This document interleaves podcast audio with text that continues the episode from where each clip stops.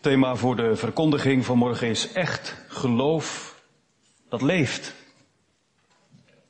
En alleen een levend geloof dat redt. Echt geloof leeft en alleen een levend geloof redt. We letten op drie dingen. Allereerst geloof en de werken. Dat is het langste stukje van de preek, jongens en meisjes. Vers 14 tot en met 19 staan we dan bij stil. Vervolgens letten we op die twee voorbeelden uit het Oude Testament die Jacobus noemt, Abraham en Rahab, vers 20 tot en met 26. En tot slot op Jacobus en Paulus. Dat is het kortste stukje van de preek. Maar daar moeten we het ook wel over hebben met elkaar, omdat dat vragen op kan roepen. Juist op deze 31ste oktober, waarin we stilstaan bij de ontdekking van, van Luther, hoe je Paulus moet lezen. Paulus die zo duidelijk zegt, wij worden gerechtvaardigd door het geloof in de genade van God en daarbij telt niets mee van wat wij doen of fout hebben gedaan. Dan moet je het echt helemaal van de Heer Jezus hebben. Maar Jacobus zegt, daar komen we nog wel op, dat de werken wel degelijk meedoen. Hoe zit dat dan precies? Gelovende werken Abraham en Rahab, Jacobus en Paulus. Ja, jongens en meisjes, even over dat thema. Hè? Echt geloof leeft. Dat kan niet anders. Als Jacobus zegt dat er een doodgeloof is, dan bedoelt hij eigenlijk dat is geen geloof. Daar heb je niks aan. Als je alleen maar dingen zegt maar er niet naar leeft. Dat je zegt, ik geloof dat God barmhartig is. Dat Hij liefde is, dat Hij zonde vergeeft. En je zegt daarbij dat Hij dat ook bij mij gedaan heeft. Maar mensen merken dat je liegt en bedriegt, roddelt. Andere mensen in de kou laat staan. Dat kan niet. Gebeurt dat dan niet? Ja, maar dat is een teken van levend geloof, dat je daar dan verdriet over hebt. En dat je telkens weer opnieuw in de dagelijkse bekering ontdekt dat er nog heel veel te groeien is op het fundament van Jezus Christus. Dat zijn al gelijk een heel aantal zinnen, maar juf Elise heeft dat met twee plaatjes heel erg mooi duidelijk gemaakt. Ik hoop dat jullie de video hebben gezien. Een auto, en jongens, jongens zullen dat wel gezien hebben, hè? Een Peugeot. Een blauwe. En een motorblok. Een losse auto en een motor. En daarin heeft ze geprobeerd uit te leggen en ik vond dat heel geslaagd. Al is het natuurlijk maar een voorbeeld, hè. Dat zeg ik even tegen de oudere jeugd. Ik, ik kan me zo al een aantal van jullie indenken die dan thuis zeggen, ja, het klopte niet helemaal, want, en dat mag horen, mag je het ook over hebben. Maar de kern is denk ik heel erg duidelijk. Waarvoor is een auto gemaakt? Om van A naar B te komen. Als een vervoersmiddel. Niet om meteen op de eerste dag dat hij van de lopende band rolt in een museum terecht te komen. Een auto is bedoeld om mensen te vervoeren. Maar als er geen motor dus in die auto zit, als die motor er niet bij komt, dan staat hij er, kun je erin gaan zitten, sturen, op het gas duwen, maar er gebeurt niks. En als je die motor alleen maar los op een pallet neerzet, dan kun je zeggen, het is een mooie motor. En je kunt hem zelfs nog laten draaien als je heel slim bent. Maar hij gaat niet vooruit. Zo is het ook met het geloof. Het geloof is eigenlijk de motor. Van binnen in ons is dat door God gegeven. Je gaat geloven dat Hij, jouw zaligmaker, jouw redder, is in Jezus Christus. Maar als je dat zegt te geloven, maar je beweegt niet, je gehoorzaamt Hem niet, dan gaat het niet goed. Dan beantwoord je niet aan je doel. Dus als je zegt ik geloof en je beweegt niet, je gehoorzaamt niet. Dan heb je geen geloof. Dat is geen geloof. Dat is wat Jacobus leert. En het mooie vond ik, als de vaders met een beetje technisch inzicht die plaatjes hebben gezien, hebben ze denk ik net als ik geglimlacht. Want juf Elise heeft een motor uitgezocht bij die Peugeot die er eigenlijk niet in past. Als die motor in de Peugeot zou zitten, dan zou die zo snel zijn en zo hard gaan dat is eigenlijk ook wel weer mooi, hè? Als het hier van binnen echt groot is en sterk en gezond, als de Heere geeft dat je echt oprecht gelooft, dan is dat de bemoediging. Dan hoef je niet elke dag te denken, oh, zal ik het wel halen? Maar dat, dat de Heere het belooft, door de kracht van het geloof ben je in staat om net als Rahab, net als Abraham, mij te gehoorzamen. Hoe moeilijk het soms ook is. En hoe vaak je ook weer struikelt. De kracht van het geloof is niet dat je nooit valt, maar dat je steeds weer op mag staan geloof en de werken. Ja, vers 14. Wat voor nut heeft het, mijn broeders? Dan zijn we weer alert, hè? Als Jacobus ons broeders noemt en zijn lezers broeders, dan weten we twee dingen. Ga maar recht zitten, want hij zit dan helemaal op de relatie. Sta maar op scherp. Er komt iets wat heel duidelijk een boodschap heeft. En ten tweede weten we ook dat er een nieuw onderwerp komt. Althans, Jacobus heeft het er al even over gehad. Misschien herinner je je dat nog wel. Niet alleen maar woorden, maar ook daden. Hier bouwt hij op datzelfde thema uit hoofdstuk 1 voort door het te hebben over geloof en de werken. Wat voor nut heeft het, mijn broeders, als iemand zegt dat hij geloof heeft en hij heeft geen werken? Kan dat geloof hem redden? Dat vind ik nog krachtiger vertaald dan zalig maken.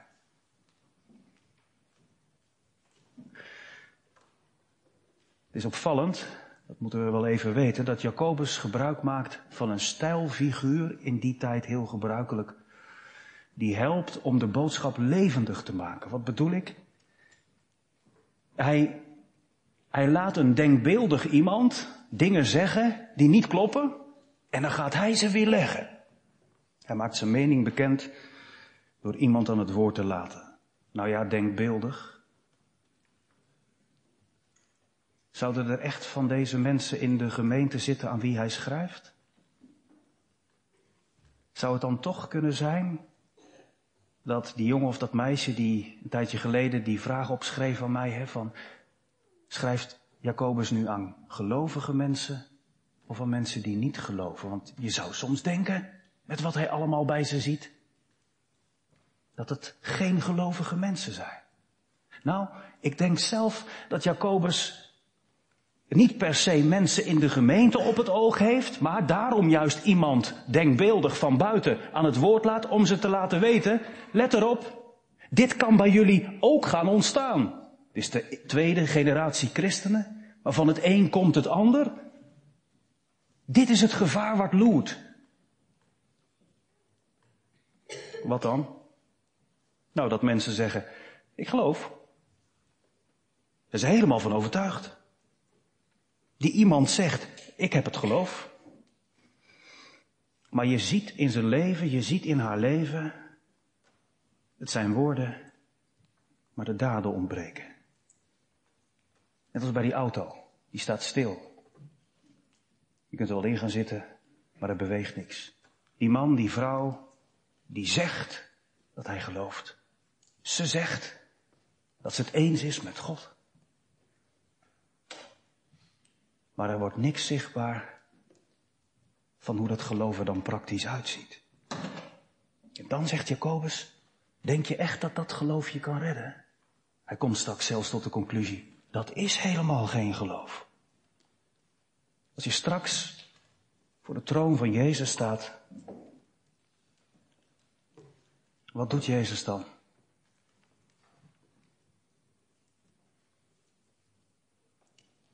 Wat voor nut heeft het dan om tegen Jezus te zeggen, ja, maar ik geloofde wel. En Jezus zegt, je hebt nooit iets voor mij gedaan. Ik heb je nooit een beker koud water zien uitreiken aan een ander. Ik was in de gevangenis, maar je hebt me niet bezocht. Ik was hongerig en je hebt me niet gevoed. Ik had geen kleding. En je hebt me geen kledingstuk gegeven. Matthäus 25. Denk je echt dat als je daar kunt zeggen, Ja, maar ik heb nauwkeurig onderzoek gedaan naar wat de beste kerk was. En daar ben ik heel mijn leven lang van lid geweest. Nee. Ons leven. Daaruit blijkt of het geloof waar is. Dat is belangrijk om te weten, geliefde gemeente.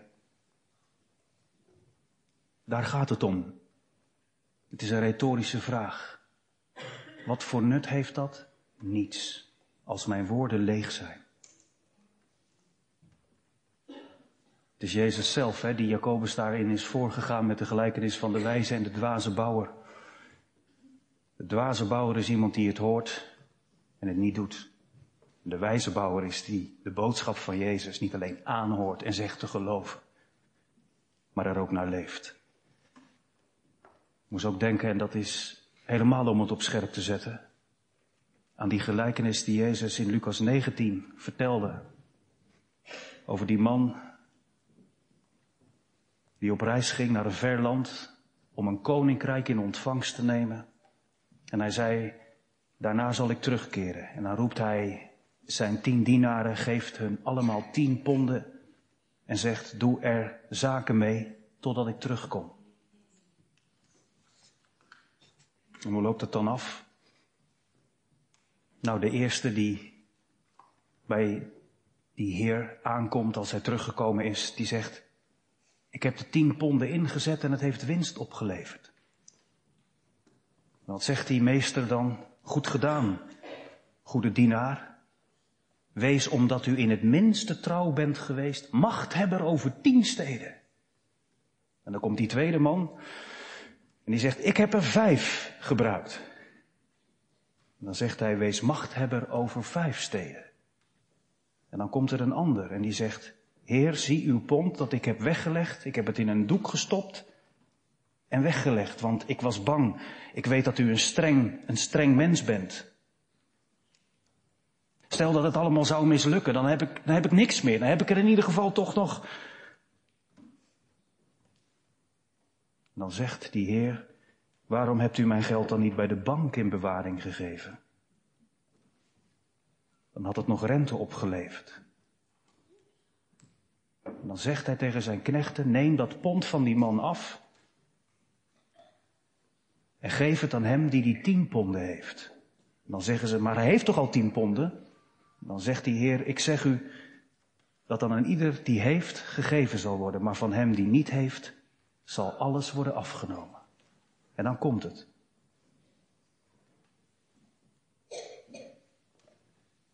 Wat gebeurt er dan met die man die niets gedaan heeft met wat God gaf. Dat is de uitleg. Breng hem hier en sla hem voor mijn voeten dood.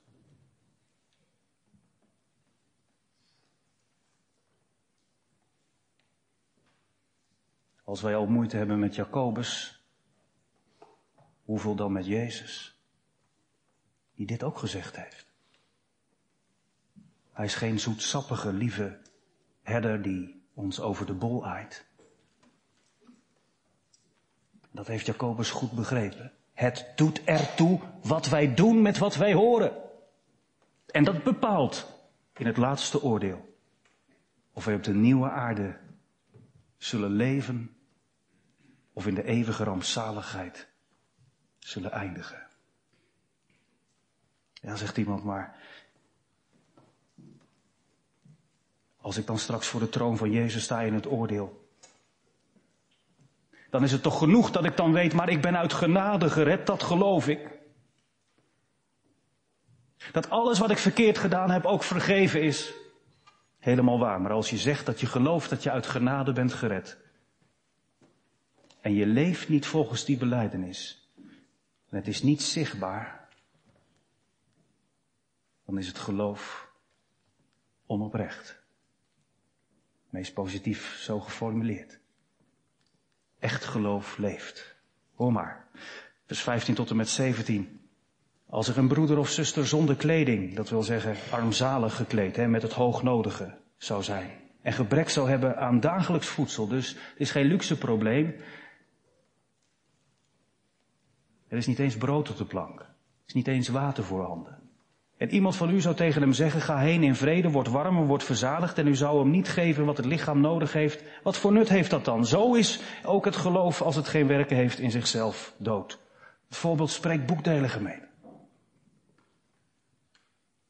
Doodgeloof is een contradictio in terminus, oftewel innerlijk tegenstrijdig. Alsof je zegt, doodgeloof, ja, koud vuur, donker licht. Doodgeloof bestaat alleen voor iemand die erin wil geloven dat het zo kan. Een soort derde weg. Ik ben wel voor de waarheid. Ja, maar ik geloof wel echt dat de Bijbel van kaf tot kaft waar is. Ik onderschrijf de drie formulieren van eenigheid. Ik heb nauwkeurig onderzoek gedaan naar de doop en ik ben er helemaal uit. Zo moeten we de doop zien. Zo moet je zien dat God de ware is. Maar Jacobus en Jezus kijken ons vanmorgen aan. En je kinderen kunnen het antwoord geven. En als je eerlijk bent, jezelf ook. Is het zichtbaar? Mooie woorden, maar een leeg leven. Jacobus zegt bij zo iemand die dat zegt, ik heb wel het geloof, maar niet te werken. Ontbreekt het bewijs dat het geloof er is. En hij doet dat aan de hand van dat voorbeeld, hè, bewogenheid met een ander. Ik zei, het spreekt boekdelen toch? Je ziet dat iemand het hoognodige aan zijn lijf heeft. Hij moet nodig nieuwe kleren hebben. Zeker als de kou toeneemt, daar gaat het om. En je weet, de donkere dagen komen er weer aan. En je weet dat kou en honger heel veel narigheid opleveren voor die broeder of zuster. Hè? En je zegt, word warm. Zorg dat je maag gevuld wordt hoor. Ik gun het je zo. Klinkt goed. Maar als je die ander laat stikken, overgaat tot de orde van de dag. Het gaat dus over barmhartigheid opnieuw. Ik las daar iets heel indrukwekkends van bij Job. Job die natuurlijk ontzettend veel heeft meegemaakt in zijn leven. Maar daardoor ook steeds wordt gedwongen om na te denken over hoe is mijn relatie nou met de Heer. En hij ontdekt, dat heeft ook alles te maken met hoe ik met anderen omga. Job 31, lees dat thuis maar eens rustig na, dat ga ik allemaal niet citeren. Stelt hij die vraag, wat zal ik doen als God opstaat en als hij onderzoek doet naar hoe ik heb geleefd, wat zal ik hem dan antwoorden? Dan zegt hij, als ik de armen iets van hun wens onthouden heb, of de ogen van de weduwe heb laten versmachten, als ik mijn stuk brood alleen gegeten heb, zodat de wees daarvan niet meegegeten heeft.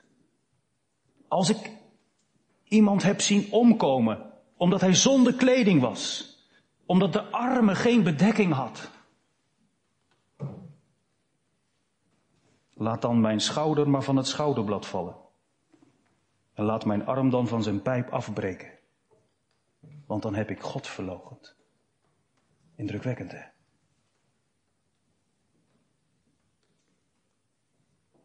Misschien dat we wel eens doorgeslagen zijn. Op bepaalde punten die we dan reformatorisch noemen. En ons misschien wel eens kunnen koesteren bij Koolbrugge en bij Luther. Die net als Paulus zeggen, het doet er uiteindelijk niet toe hoe je leeft als je maar gelooft. Nou, dat zeggen ze niet hoor, maar dat is dan precies die misvatting. Dat heeft de catechismus ook wel aangevoeld. Die zegt, maak die leer dan geen goddeloze en, en onzorgvuldige mensen. Die dan denken, ja, met een beroep op de genade kom ik er toch wel. Het is toch genade. Al mijn zonden worden toch vergeven. Ja, maar dat is niet bedoeld om bijvoorbeeld te denken, dan kan ik nog een beetje zondigen. Nee, wie werkelijk genade ontvangt, zal door de kracht van de geest oog hebben, juist voor die ander. Zoals Christus met ontferming bewogen is. Verband tussen geloof en de werken heeft dus alles te maken wie God voor je is. Wat Hij voor je doet. Als hij je heeft gekleed in een wit kleed van de gerechtigheid. Als hij je vuile, gore zonde heeft wit gewassen door het bloed van Jezus Christus. Zou dat niet bepalen hoe je handelt? Ja toch? Dat is toch de zegen. Daar knap je zo van op, hè? Niet dat je krampachtig iets moet gaan bewijzen aan God. Ik ben een echte gelovige hoor. Maar dat je aan het einde van een dag kunt zeggen, dank u heren. Dank u. Het geeft me zoveel voldoening. Dat ik iets mag doen uit die grote oceaan die u voor mij beschikbaar stelde. Dank u heren, dat ik niet langer zo'n ego ben. Al kan dat zomaar weer de kop opsteken. Maar dat het vandaag gelukt is om tot uw eer te leven. Ik las in een boek van John Piper, met als titel Verspil je leven niet, dat hij heel vaak terug moest denken aan dat bordje, ik meen bij zijn ouders of bij zijn grootouders aan de muur. Al wat gedaan wordt uit liefde tot Jezus, dat houdt zijn waarde. En dat zal blijven bestaan. En dan vers 18. Er komt weer een opponent, een tegenstander aan het woord. Die zal, zegt Jacobus, misschien zeggen, ja maar u hebt het geloof en ik heb te werken. Daar kom ik vandaag ook best veel tegen, die gedachtegang. Je hebt christenen die zijn nogal dogmatisch. Die houden vooral van diep doordenken over hoe dat nou precies zit met de verkiezingen en daar graag over praten. Je hebt christenen die zijn gewoon goed in zingen, in denken en wat minder in doen. En je hebt christenen die niet zoveel hebben met dat hele diepe denken. En met die hele theologische preken. Dat zijn meer mensen van de praktijk. Nou, dat is een onderscheid wat niet klopt. Natuurlijk, er zijn denkers en doeners in de kerk, maar daar gaat het hier niet over. Dat de een meer gave heeft om te getuigen en de ander meer gave om te dienen. Door koffie te schenken. Nee, het is een oneigenlijke tegenstelling. Alsof iemand zou kunnen zeggen, er zijn mensen die hebben het geloof. Dat wil zeggen, die zijn bezig met allerlei diepe dingen. En je hebt mensen die, ja, die hebben daar niet zoveel mee. Maar dat zijn wel hele lieve mensen die hele goede dingen doen. Nee, dat hoort bij elkaar. Hoor maar, Jacobus zegt, laat mij uit uw geloof uw werken zien. Beter vertaald, dat kan op grond van een aantal manuscripten, moet je zeggen, denk ik. Laat mij dan uw geloof zonder de werken zie. Nou, vertel het dan maar. Ik zie er niks van. Wat houdt dat geloof dan in? Nou, en Jacobus bedoelt natuurlijk bla, bla, bla. Nee, zo klinkt het niet. Het kan heel goed klinken. Maar het is totaal leeg. Als er geen werken zijn. Maar, zegt Jacobus, en dat bedoelt hij niet arrogant of hautain, dat is de, het vuur, hè, het vuur waar hij mee ook de lezers probeert te, ja, aan te sporen.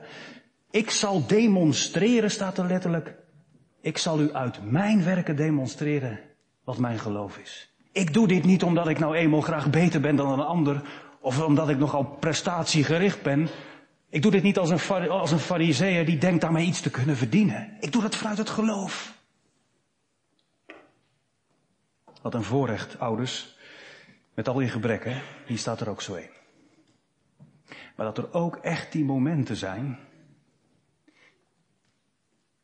dat je als je regels bespreekt met je kinderen, als je opvoedt zoals God van je vraagt, dat je niet alles hoeft uit te leggen. Niet alles hoeft te verdedigen. Omdat je leven boekdelen spreekt. En dat de mensen, onze, onze collega's, onze buurtbewoners, merken. Als je kijkt naar hoe ze leven, dan geeft mij dat zoveel interesse in. Wat is nou je motivatie? Waaruit doe je dat? En dat je dan kunt getuigen. Juist zo. Gaat hier dus niet ook hoe groot het geloof is, hè? niet om de mate van het geloof. Nee hoor, dat is aan God. Al heb je een druppeltje geloof. Maar als het leeft, dan is het goed. Bij de een zie je meer vruchten dan bij de ander. Ja. Misschien dat er iemand zit die zegt, ik word zo moe van Jacobus, want ik, ik voel me vaak wel zo doods. En, en ik ga steeds naar, naar huis en dan denk ik, is het dan bij mij wel echt? Ik geloof dat die vraag hoort bij een levend geloof. En dan niet vanuit de twijfel, is het wel echt? Nee, maar het kan toch altijd beter? Ik moest denken aan het boek Schindler's List, ook verfilmd. kun je beter denk ik niet kijken. Vanwege bepaalde passages. Maar ik heb het boek gelezen vanuit een grote interesse. Naar wat die Oscar Schindler heeft gedaan. Hij heeft ervoor gezorgd dat er heel veel Joden via zijn fabriek konden worden weggesluist. Niet naar de gaskamers of de concentratiekampen, maar naar de vrijheid. En hij gebruikte daarvoor al zijn contacten. En hij zette grof geld in. En aan het einde van dat boek wordt de scène beschreven dat na de oorlog hij met zijn Mercedes eraan komt rijden. In zijn prachtige pak uitstapt. En dan komen al die Joden die door zijn handel zijn gered naar hem toe om hem te bedanken. En in plaats van dat hij dan met een rechte rug en met een vreugdevol gelaat ze aan ziet komen en denkt, dank u, dank u dat ik dit allemaal heb mogen doen. Dan valt hij als een kleine jongen snikkend neer. En dan zegt hij, ik had deze gouden ring nog moeten verkopen, dan had ik er weer twee gered. Ik had die stomme Mercedes aan die Duitsers moeten overgeven. Ik had er goed geld voor kunnen, kunnen beuren en, en dat geld kunnen gebruiken, dat hè. En dan, dan, zie je, dan zie je dat die Joodse gemeenschap zegt, stop maar, stop maar, je hebt al, je hebt gedaan wat, je hebt al zoveel gedaan. Dat zeggen wij allemaal ook, wat een man. En tegelijkertijd voelt het soms voor jezelf, ik had nog meer kunnen doen. Dat is een teken van levend geloof. Heere, u bent het waard dat ik zoveel meer nog doe. Maar blijf daar niet in hangen. Alsof het onmogelijk zou zijn om meer te doen. Want de Heere belooft het. Wat, wat een zegen als dat bij elkaar past, gemeente. Maar wat een ernst als je hiermee ontmaskerd wordt. Jacobus zegt in vers 19. Als je zegt, ik heb het geloof. Dat is prima. Zeg dat maar vooral. U gelooft dat God één is. Dat is de Joodse geloofsbeleidenis, Deuteronomium 6. Ik geloof dat God ongedeeld is en dat Hij van mij ook een toegewijd leven vraagt. Dat is dan de betekenis. Ik geloof ook dat er één ware God is die ik moet dienen. Dat is een goede geloofsbeleidenis. Goed om uit te spreken. Heel orthodox. Maar uitgerekend in Deuteronomium 6 wordt daarna wel gesproken over dat je die boodschap de kinderen moet inscherpen. Dat je daarover moet spreken met elkaar, dag en nacht, als je ligt, als je neerzit. Geloof en de werken. Maar als je alleen maar zegt, God is één, en meer niet, ben je net als de duivel. Nou ja, die geloven dat namelijk ook. En die sidderen nog. Die bewegen tenminste. Alleen niet naar God toe, maar van God af. Je ziet dat in het leven van Jezus. Als hij verschijnt waar mensen bezeten zijn door demonen. Dan klinkt daar steeds die beleidenis. Gij zoon van God. De demonen hebben het door. God is de enige ware. Maar wat moet een gelovige doen? Niet alleen maar zeggen God is de enige ware. Maar ook doen wat hij van je vraagt. De waarheid. Leven. Wilt u het weten, o dwaze mens, zegt Jacobus in vers 20. Wil je het echt weten? Dat geloof zonder de werken dood is. Je zou zeggen, hij speelt het wel heel erg op de man. Om zo iemand een leeg mens te noemen, maar mag het? Het gaat Jacobus ook om dit grote gevaar. Hè? Hier staat of valt alles mee. Ook voor ons, wat geven we elkaar mee? Dat het genoeg is om beleidenis te doen van de waarheid? Nee toch. Niet langer toch. Dat het niet genoeg is om het eens te zijn met de Bijbel, maar er niet naar te leven? Kijk maar, Abraham en Rahab als twee Bijbelse voorbeelden. Wat is nou een levend geloof? Dan kun je met de vinger erbij aanwijzen wat de vruchten zijn. Is Abraham onze vader niet uit de werken gerechtvaardigd toen hij Isaac zijn zoon op het altaar offerde? Hè? Dan heb je die verwarring weer, hè? Zou Jacobus bedoelen, nou als ik de vraag al zo stel, dan weet u het antwoord nee, maar goed om even u bij de hand te nemen. Zou Jacobus echt bedoelen, omdat Abraham aan God liet zien, nou, zelfs als u van mij vraagt dat ik Isaac op het altaar leg, dan doe ik dat. En dat de Heere God gezegd heeft, nou, een negen en half, Abraham. Geslaagd. Nou vergeef ik jou jouw zonde. Nee. Abraham heeft al een relatie met God als hij dat doet. Abraham heeft al een verbond met God en God met Abraham. En in Genesis 15, voor Genesis 22, waar de offering van Isaac wordt beschreven, in Genesis 15 staat al dat Abraham oprecht is en dat God zegt, ik reken het hem tot gerechtigheid. Dat hij in mij gelooft. En waar blijkt dat uit? Dat als in je leven tegenslag komt, als je verdrukt wordt en beproefd, ook der Kobus, verzocht, dan moet je niet meteen piepen en klagen. Maar acht het voor grote vreugde. Want door die dingen heen leer je volharden. Leer je zien. Dat in die geloofsgehoorzaamheid aan je God en Vader duidelijk wordt. Mijn geloof is oprecht. De schrift is vervuld. God heeft het Abraham tot gerechtigheid gerekend. Wat? dat Abraham zei, ja heren, zie hier ben ik. Hineni. Ik zal u volgen waar u ook heen gaat. Zo heeft hij tegen zijn kinderen en tegen zijn vrouw gezegd, we gaan. Waarheen? Ik weet niet, God wijst het. Dat is geloof. En als het dan beproefd wordt, dan blijkt. Het is echt geloof, het leeft. Al kost het Abraham denkbeeldig zijn zoon. Overleggend dat God machtig was hem uit de dood daarna weer op te wekken, heeft hij gehoorzaamd. Dat is geloof. Treffen dat dan Jacobus nog even dat erbij voegt. Hij wordt zelfs de vriend van God genoemd. Hè? Dat is dus geen slaafse gehoorzaamheid. Het heeft niks te maken met bevend voor God zo goed mogelijk je best doen als een, als een, als een moslim. Om dan straks maar te hopen dat er nog iets over is voor je in het paradijs. Nee. Het is de, de band tussen vrienden.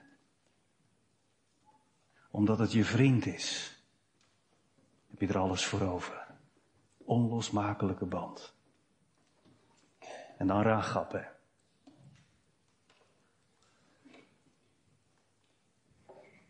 Als blijkt voor Jacobus dat de werken erbij horen, moet hij ook aan Rachab denken. Ja, wij misschien wel niet. Daarom is het zo bevrijdend dat haar naam juist bij Jacobus klinkt.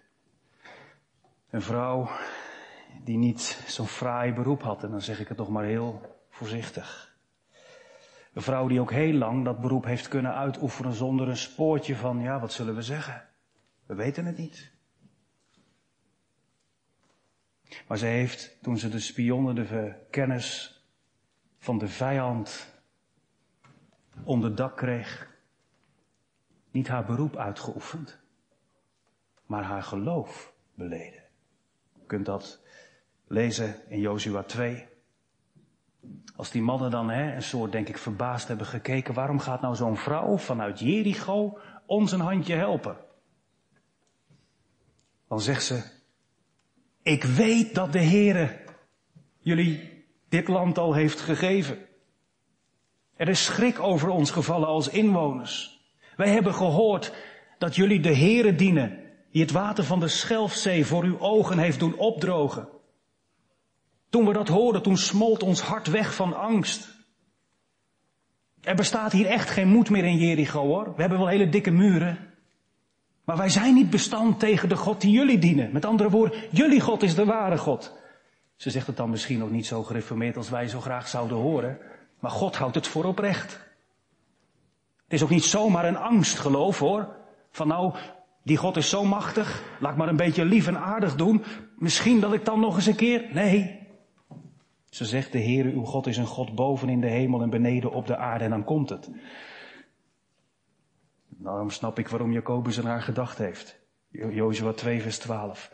Dan zegt Rahab, nu dan, zweer toch, zo waarachtig als God leeft, zweer toch bij jullie God de Heere, omdat ik goede tierenheid trouw aan u bewezen heb, of hij ook trouw aan mij wil bewijzen en aan het huis van mijn vader en geef mij een teken van trouw. En dan gaat het volk ronde voor ronde om die stad heen, terwijl het koord van Ragab over de muur naar beneden hangt uit het venster.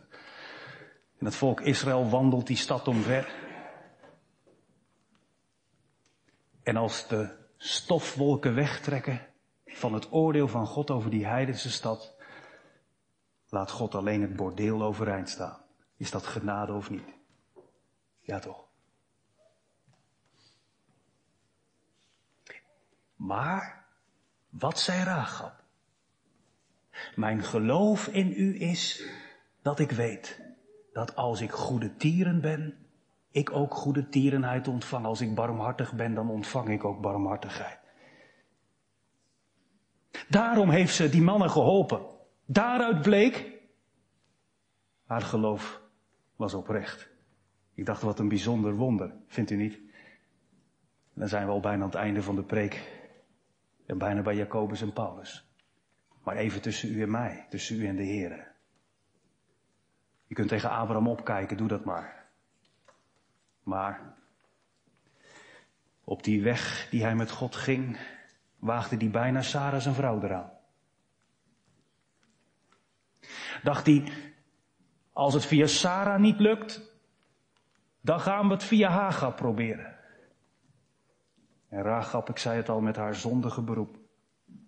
Ze staan in de galerij van de geloofsgetuigen. En Jacobus zegt, kijk nou eens, je hoeft geen volmaakt mens te zijn. Maar denk niet dat als je volmaakt denkt te kunnen praten over wat geloof is, en er is geen spoortje van vrucht, geen spoortje van liefde, geen spoortje van barmhartigheid, dan deugt het niet. En dat zegt hij niet om je af te schrijven, maar om je ervoor te bewaren dat je straks uit de mond van Jezus hoort.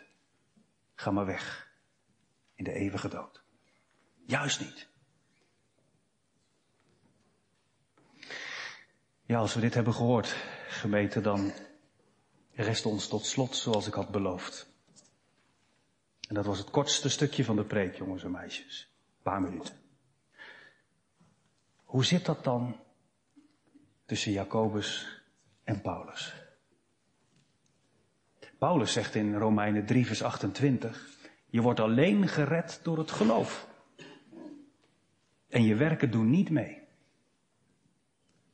Jacobus zegt, je wordt gered door het geloof met de werken erbij. vers 24, u ziet dus dat een mens uit werken gerechtvaardigd wordt en niet alleen uit geloof. Spreekt elkaar dat nou niet tegen? Nee. Waarom niet? Paulus beschrijft een ander probleem dan Jacobus. Waar liep Paulus tegenaan? Dat mensen dachten, wij hebben een streepje voor bij God. Als we dit doen en dat laten. Als we nou eens heel goed ons best gaan doen, dan wordt God bewogen en dan zegt hij, ach, maar die doen zo goed hun best, die mogen bij mij horen. Die zal ik hun zonde vergeven. Nee, zegt Paulus. Al doe je nog zo goed je best. Alles is tekort. En dat is een enorme bevrijding voor mensen die daarachter komen. Elke keer weer tekort. En dat het werkelijk zo is, zoals uw oud-predikant onlangs hier zei in een catechisme spreekt, dat God zelfs niet geïnteresseerd is in wat u doet op dat punt. Maar dat Hij ons geloof vraagt om aan te nemen wat Jezus Christus heeft gedaan. Dat Zijn bloed al die zonden van je vergeeft. Dat je het echt elke dag weer opnieuw van Jezus Christus alleen moet hebben. Die boodschap brengt Paulus aan mensen die denken het bij God te moeten verdienen. Maar aan die mensen schrijft Jacobus niet. Jacobus ziet juist iets anders. Mensen die denken, we zijn het, want we kunnen er goed over praten. We hebben het, want wij zijn voor de waarheid. Maar hij ziet helemaal geen pro, hij ziet helemaal geen activiteit. Die auto blijft maar stilstaan. En dan kun je in die auto gaan zitten en dan doen. Maar dat is, dat is zo nep, hè. Want je gaat niet vooruit, zo zat ik als klein jongetje wel eens in de auto van mijn vader. Maar als je als volwassene een hele hoop lawaai maakt, maar er is geen beweging, dan zegt Jacobus, dan klopt het niet. Want als jij uit genade bent gered en je gelooft dat Jezus Christus de enige is waar je het van moet hebben, dan kun je toch niet anders leven dan Hij van je vraagt. Dan zul je toch ook vruchten voortbrengen. Dat is het verschil. Paulus heeft het over de rechtvaardiging van de goddeloze om niet. Om gered te worden, vraagt God enkel om de reddingsboei vast te grijpen. Zo zondig en zo besmeurd en zo naar als je bent. Ik moet het van u hebben, heren. En van uw zoon. Maar als je aan die reddingsboei hangt en je wordt aan boord gesleept. Wat ga je dan doen? Dan omhels je toch je redder. En dan kijk je met hem toch mee of er nog meer van die drenkelingen zijn. En dan ga je toch ook de reddingsboei naar anderen uitwerpen. Misschien dat dat beeld helpt.